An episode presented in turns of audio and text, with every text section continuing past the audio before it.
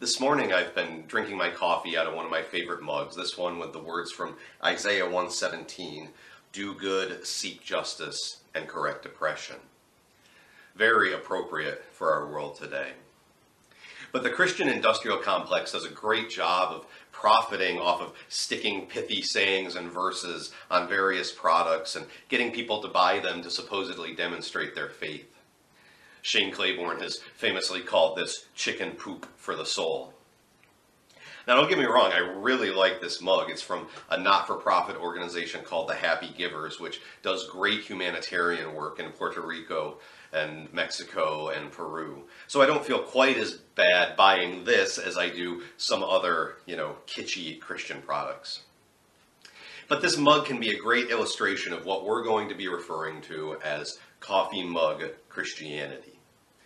We take individual verses that we like and we put them on tons of different things without asking ourselves if we fully understand what those verses and the surrounding passages actually mean. I've got the coffee here, I might as well drink it, right? The Bible's filled with passages that can be used to encourage, correct, and challenge us. But we often struggle to give context to these passages, and that leads us to confuse the message. It's not enough to simply put a verse on a coffee mug if we don't understand it or let it affect our lives. So, this series entitled Coffee Mug Christianity will focus on one familiar verse each week and help us to better understand that verse.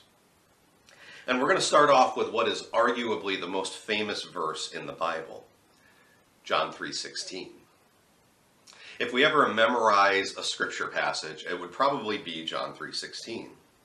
It's the verse that you'll most often hear a child proudly reciting from memory. It's that one verse that shows up on large signs and placards at football games and other major sporting events, and they're always located in areas where the TV cameras can't miss them, right? This verse says, for God so loved the world that he gave his only Son, so that everyone who believes in him may not perish, but may have eternal life. It's been called the gospel in a nutshell, the summary of the good news of Jesus Christ in a single verse.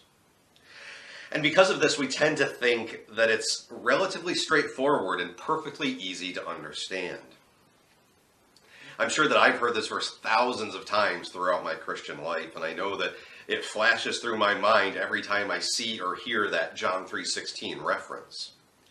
If you've been in the church for a while, you're probably the same way. Even if you haven't been in the church for a long time, chances are that you've probably encountered this verse in some way, shape, or form. But the question is do we really know what this verse means for our understanding of Christianity as well as for our daily lives? I'll say from the outset that this verse is so much richer and has so much more to say to us than simply telling us how to go to heaven. When we misunderstand the context and meaning of this popular verse, we miss the fullness of the good news found in Jesus Christ.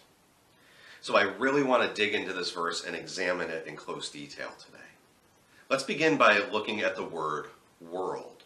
For God so loved the world. Normally, we just read this word in a neutral and straightforward fashion, as referring to the created realm of the human world. And thus, we understand the verse to be telling us that God loves the world and the people he created. Makes sense, right? But throughout John's narrative, the word cosmos, which we translate as the English, English word world, is often fraught with negative connotations. John tells us that Jesus came into the world, but the world did not recognize him. That the world is characterized by darkness. That the world is in need of life and saving. That the world hates Jesus because he illuminates evil deeds. That gaining the world means losing one's soul. That the world cannot give peace. That followers of Christ are sent into the world even though they're hated by the world almost sounds like John might have watched the evening news before writing about the world, right? But it's clear in these writings of John the Apostle that the world has a larger context than simply referring to people and creation in a neutral and disinterested way. Rather, we see God demonstrating his love for a world that's actively chosen to be hostile towards him. We see God demonstrating his love for a world that has intentionally alienated itself from him. We need look no further than recent events, both here and around the world, to see this hostility and alienation. But this is the world that God loves. He doesn't love some uh, hypothetical, neutral, or perfect world. He loves this world, fallen and broken as it is. This is consistent with what the Apostle Paul wrote in his letter to the Romans. God showed his great love for us by sending Christ to die for us while we were still sinners. So the word world in this context refers to all humans without distinction or exception, in spite of the fact that we're part of a world that's hostile to God and alienated from him. This makes the love of God all the more astonishing. God's love knows no bounds in its intensity or in its scope. And this is good news for the world and it's good news for us as individuals because, as much as we might not like to admit it sometimes, we are part of the world. When we're at our lowest point, when we're farthest from God, when we're mired in sin, God loves us when we're hostile, when we're alienated from God and undeserving, God loves us. God loves the world. We also need to discuss the word so. God so loved the world. Now, this might seem like the most insignificant and inconsequential word in this entire verse. But I promise you that this is not like quibbling over what the definition of is is. In our modern way of speaking, we often read, God so loved the world to mean God loved the world so much, or uh, to be referring to the degree to which God loved the world. And it's certainly true that the degree of God's love, the greatness of his love, plays into this. But the word so here is better understood as referring to the manner in which God loves the world. I like the way the New Living Translation states this verse. It says, For this is how God loved the world. He gave his one and only Son, so that everyone who believes in him will not perish but have eternal life. For God so loved the world is not telling us how much God loved the world, but how God loved the world. The emphasis is not on the quantity of God's love, but rather on the character of God's love. And this is important because we are commanded to love others the way that God loves them, the way that God loves us. And in order for us to love the way that God loves, we have to understand the way that God loves. That's why it's important to understand the phrase, God so loves the world, as referring to how God loves the world rather than how much he loves the world if we focus on John 3:16 as an indicator of the degree to which God loves the world, it doesn't tell us how to love. But if we focus on John 3:16 as a demonstration of how to love like God loves, we can see that we're being called to love through selfless, costly love. Dr. Craig Keener wrote, "The cross is the ultimate expression of his love. Nowhere in the gospel does God say, I love you. Rather, he demonstrates his love for humanity by self sacrifice and demands the same practical demonstration of love from his followers. Okay, so what does it mean that God gave his son? God so loved the world that he gave. Inter- interestingly, this is the only place in the gospel where uh, God is said to have given his son. Elsewhere, it's said that God sent his son. Sending has the connotation of a task or a mission which must be completed. But gave is much more personal, isn't it? Out of his love, God gave his son to the world. The great Mennonite theologian Willard Swartley summarized what it means for God to give his son. He wrote, this giving is radical, unreserved, risky, and painful. It's the story we know so well, but we often fail to be moved by its sublime and simple truth. God loves us so much that he gave what he cherished most, his only son. But does that mean that by giving his son, he just sent his son to die for us? No. See, if we just needed Jesus to die, then God could have let Herod kill Jesus when he was just a baby, like we talked about in last week's sermon about the massacre of the innocents. But God gave his son not just that he might die for us, but so that he could teach us how to live. New Testament theologian Marianne Meye Thompson wrote, While God's giving or sending of the Son into the world for its life comes to its climactic fulfillment on the cross, all of Jesus' works, words, death, and resurrection affect life and the world's salvation. So God showed his love for the world by giving his Son. And the effect of this giving is that anyone who believes in the Son will not perish, but have eternal life. Excuse me.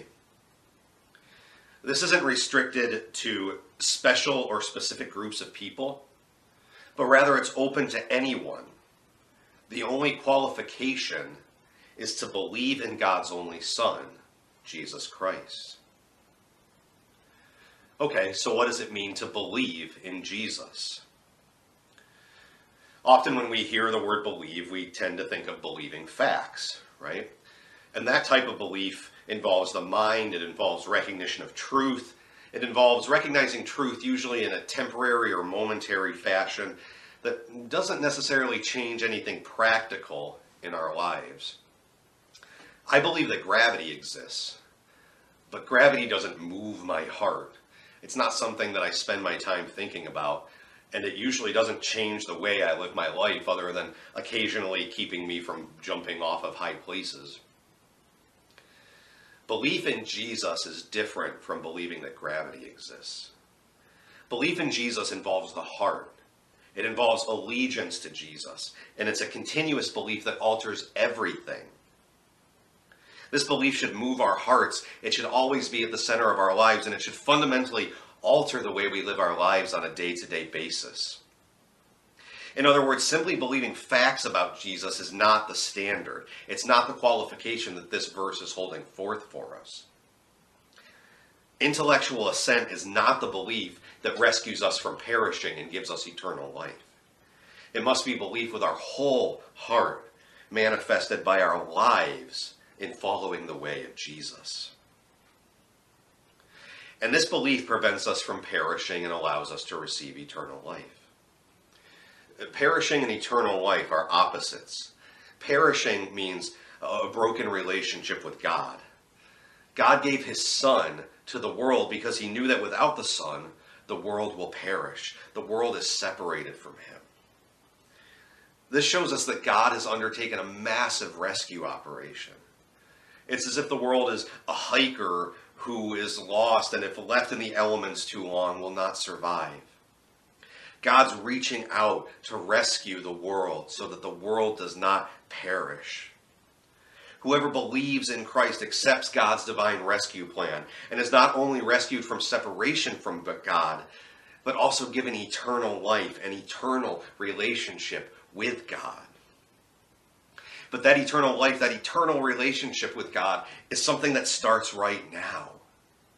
It's something which we experience in the midst of our everyday lives on earth now. Eternal life doesn't only start after physical death, it starts before death too. In his book John 3:16, What's It All About? Murray Harris writes, "Eternal life is both present and future. It involves knowing Jesus and God here and now, but this knowledge continues forever. This is a major part of the good news. Followers of Jesus Christ have eternal life right now. Later in the gospel, John tells us that Jesus said, The thief comes only to steal and kill and destroy. I came that they may have life and have it abundantly. This abundant life encompasses not only eternal life with God, but also the daily earthly life of God's people. See, God doesn't just idly love the world, He wants to fix the world, He wants to give it life. Thieves are those that want us to perish. And there are all sorts of thieves, false teachers, health and wealth gospel purveyors, those who seek authority and worldly power, whose only effect on people's lives is to kill and steal and destroy. Such thieves may make it seem like they have people's best interest in mind. They want you to live your best and greatest life now. But in reality, they have absolutely no concern for people's well being, and they will lead others to death away from abundant life for their own self advancement, aggrandizement, and worldly success. See, John sets life and death in diametric contrast to one another. Anything that doesn't lead to life leads to death. Anything that doesn't lead to eternal life leads to perishing. Anything that doesn't lead to the way of Jesus leads to the way of destruction. And when we see the events in the world that lead to perishing, that lead away from abundant life, we can be sure that those events are due to the influence of thieves and false teachers and not due to the influence of Jesus Christ. 16th century German theologian Johannes Brenz wrote, It is the nature of wicked teaching to ruin, to kill, and to destroy consciences, as happened with Satan's first teaching. For he spoke not from the word of the Lord, but from a lie he concocted. You will be as gods. And we clearly see the fruit of this teaching in the assenting listener. Adam was ruined, killed, and destroyed. But those of us who believe in Jesus will not perish because we will not allow ourselves to be led astray by thieves and false teachers we will have everlasting life because we will follow Jesus Christ, not the celebrities, not the political leaders, not even pastors or priests. We will know and follow Jesus Christ. God gave his son to the world so that we could be free from the way of death, so that we could be free from the thieves who seek to kill, steal, and destroy, so that we could be free from the false teachers that tell us that worldly success and power and influence will make us great.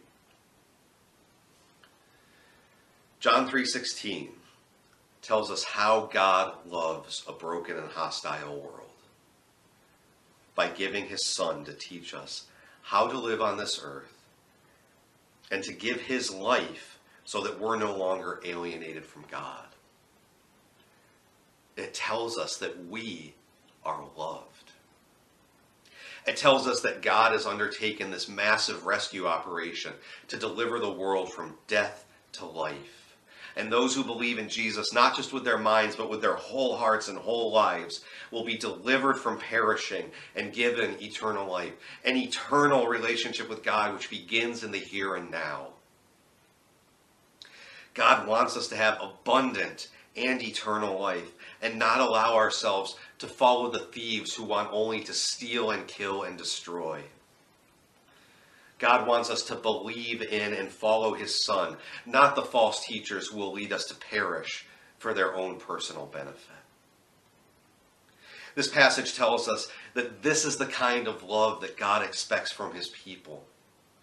Not prideful, self righteous, condemnatory moralizing, but rather life giving, life affirming, self sacrificial love, which seeks the well being of a broken world. The famous evangelist Billy Graham once said, Love isn't just an emotion or a feeling. Loving someone means that we care what happens to them and we want it to be something good. This is the kind of love God has for us, and it's the kind of love He wants us to have for others. This is the kind of love filled, abundant life which God wants for us to live. The thieves and false teachers won't teach us this kind of love, and their way leads to perishing. If we look at John 3:16 and the surrounding verses as simply referring to how we can get to heaven, we miss all of this much larger picture of the good news. It's not just good news for then and the future, it's good news for now and the present. You've heard me say it before, and I promise you, you'll hear me say it again. Following Christ is about so much more than earning our ticket to heaven when we die. It's about so much more than just getting our fire insurance to keep us out of hell. Christianity is not just about life after death, it's about life before death. Jesus didn't just die and then go and sit down and wait for you to show up in heaven. Jesus loves you here and now. God loves you here and now. And as crappy as it can be sometimes, God loves the world here and now. Believing in that love deeply in your heart should be reflected in your life. God showed his love by giving himself so that we could be free from the way of perishing, from the death and the destruction of thieves and false teachers and a hostile and alienated world. May we show this love of God to a broken and hurting world so that others may find eternal life rather than the way of perishing and destruction. Please pray with me. Loving God, giver of all light and life, you sent Jesus Christ into the world not to condemn, but to save.